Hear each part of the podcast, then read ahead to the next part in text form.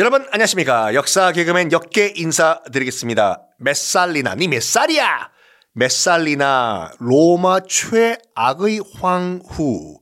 지금도 메살리나라는 오페라까지 있어요. 그리고 메살리나에 관련된 뭐 연극도 있고 또 메살리나에 관련된 그림도 많아요. 유화 남아 있는 것들 보면은.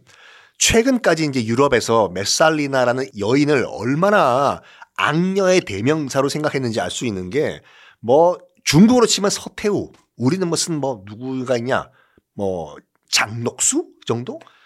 메살리나. 지난 시간에 로마 최고의 미남, 로마 최고의 썬킴과 어떤 일이 벌어진다고 말씀드렸죠. 저. 당시 이제 로마의 최고의 미남 이름은 뭐냐면 정우 성리우스, 조인 성리우스가 아니라 실라누스라는 사람이 있었어요. 실라누스, 백제우스, 무슨 고구려누스가 아니라 신라가 아니라 실라누스요. 당연히 사랑에 빠졌겠죠. 이 욕망 덩어리 몇 살이나. 실라누스? 너무 잘생겼다. 실라누스 사진 갖고 와봐. 코팅해서 나 책받침 할래. 실라누스, 실라누스. 안 되겠다. 저 실라누스 내가 가져야 될 것 같아. 실라누스. 네. 품에 안겨요.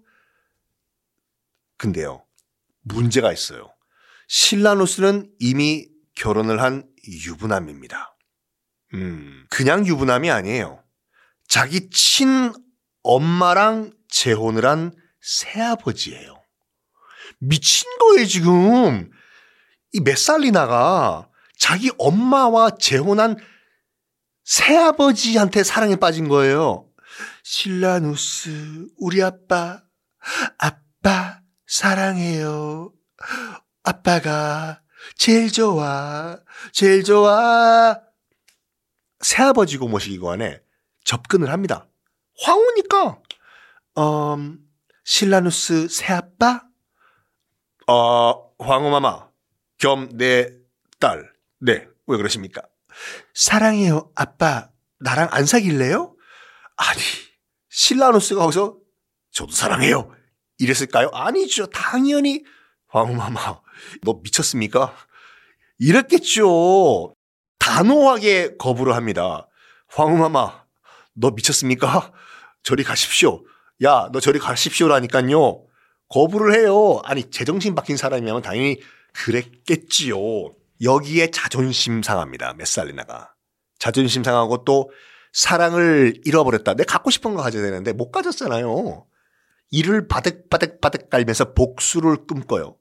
실라누스, 너 뽀샤필기야. 청춘의 덫에서 시문화의 명대사죠. 음, 너 뽀샤버릴 거야. 복수할 거야. 음?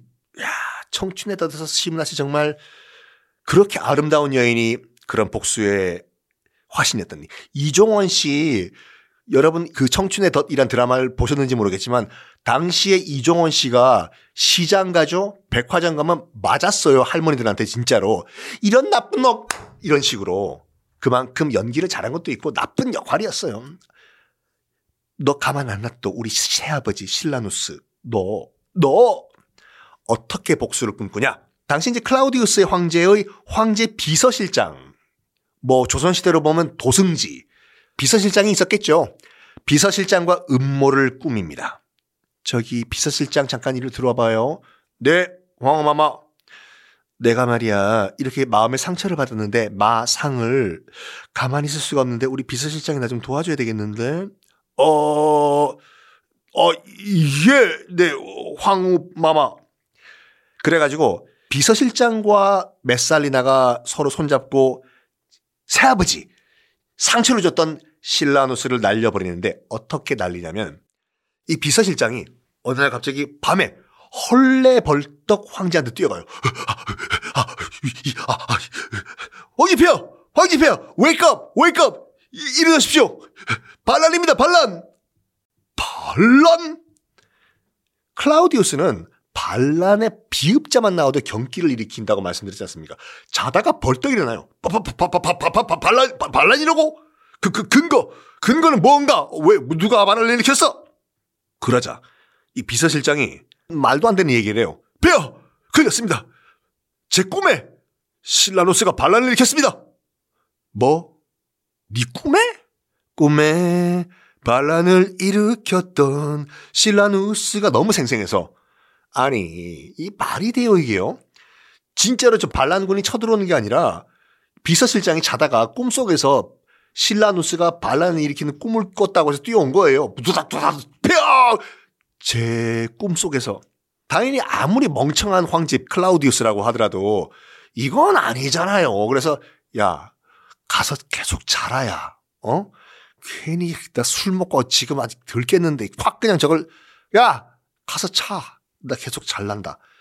그때 바로 그때 바로 옆에서 자고 있던 부인 메살리나가 부시시시시 일어나요. 어 여보 겸 황제 어쩌다 보니까 지금 비서실장이랑 하는 얘기 들었는데 사실 여보 겸 황제 나도 최근 며칠 동안 꿈에서 신라노스가 나와가지고 반란을 일으키는 꿈을 꿨어요 여보. 그러니까 황제는 이상하거든? 그러니까 둘이 손잡았고 꽁꽁이 음모를 꾸몄다는 건 전혀 상상도 못하고 원래 지금 비서실장도 꿈에서 지금 신라노스가 반란을 일으켰던 꿈 꾸고 누워서 지금 코 골고 있던 지금 자기 와이프 어, 메살리나도 지금 부시시 일어나가지고 여보 나도 똑같은 꿈 꿨똥 이러니까 조금이라도 이 가능성을 열어두면 안 되거든요. 반란. 그래? 야! 그러면 진짜 반란인 것 같으니까 죽여! 그래가지고 신라누스를 죽여버려요. 야 이런 황당한 일이 벌어집니다. 누구 때문에? 메살리나 때문에. 내 몇 살이야? 메살리나.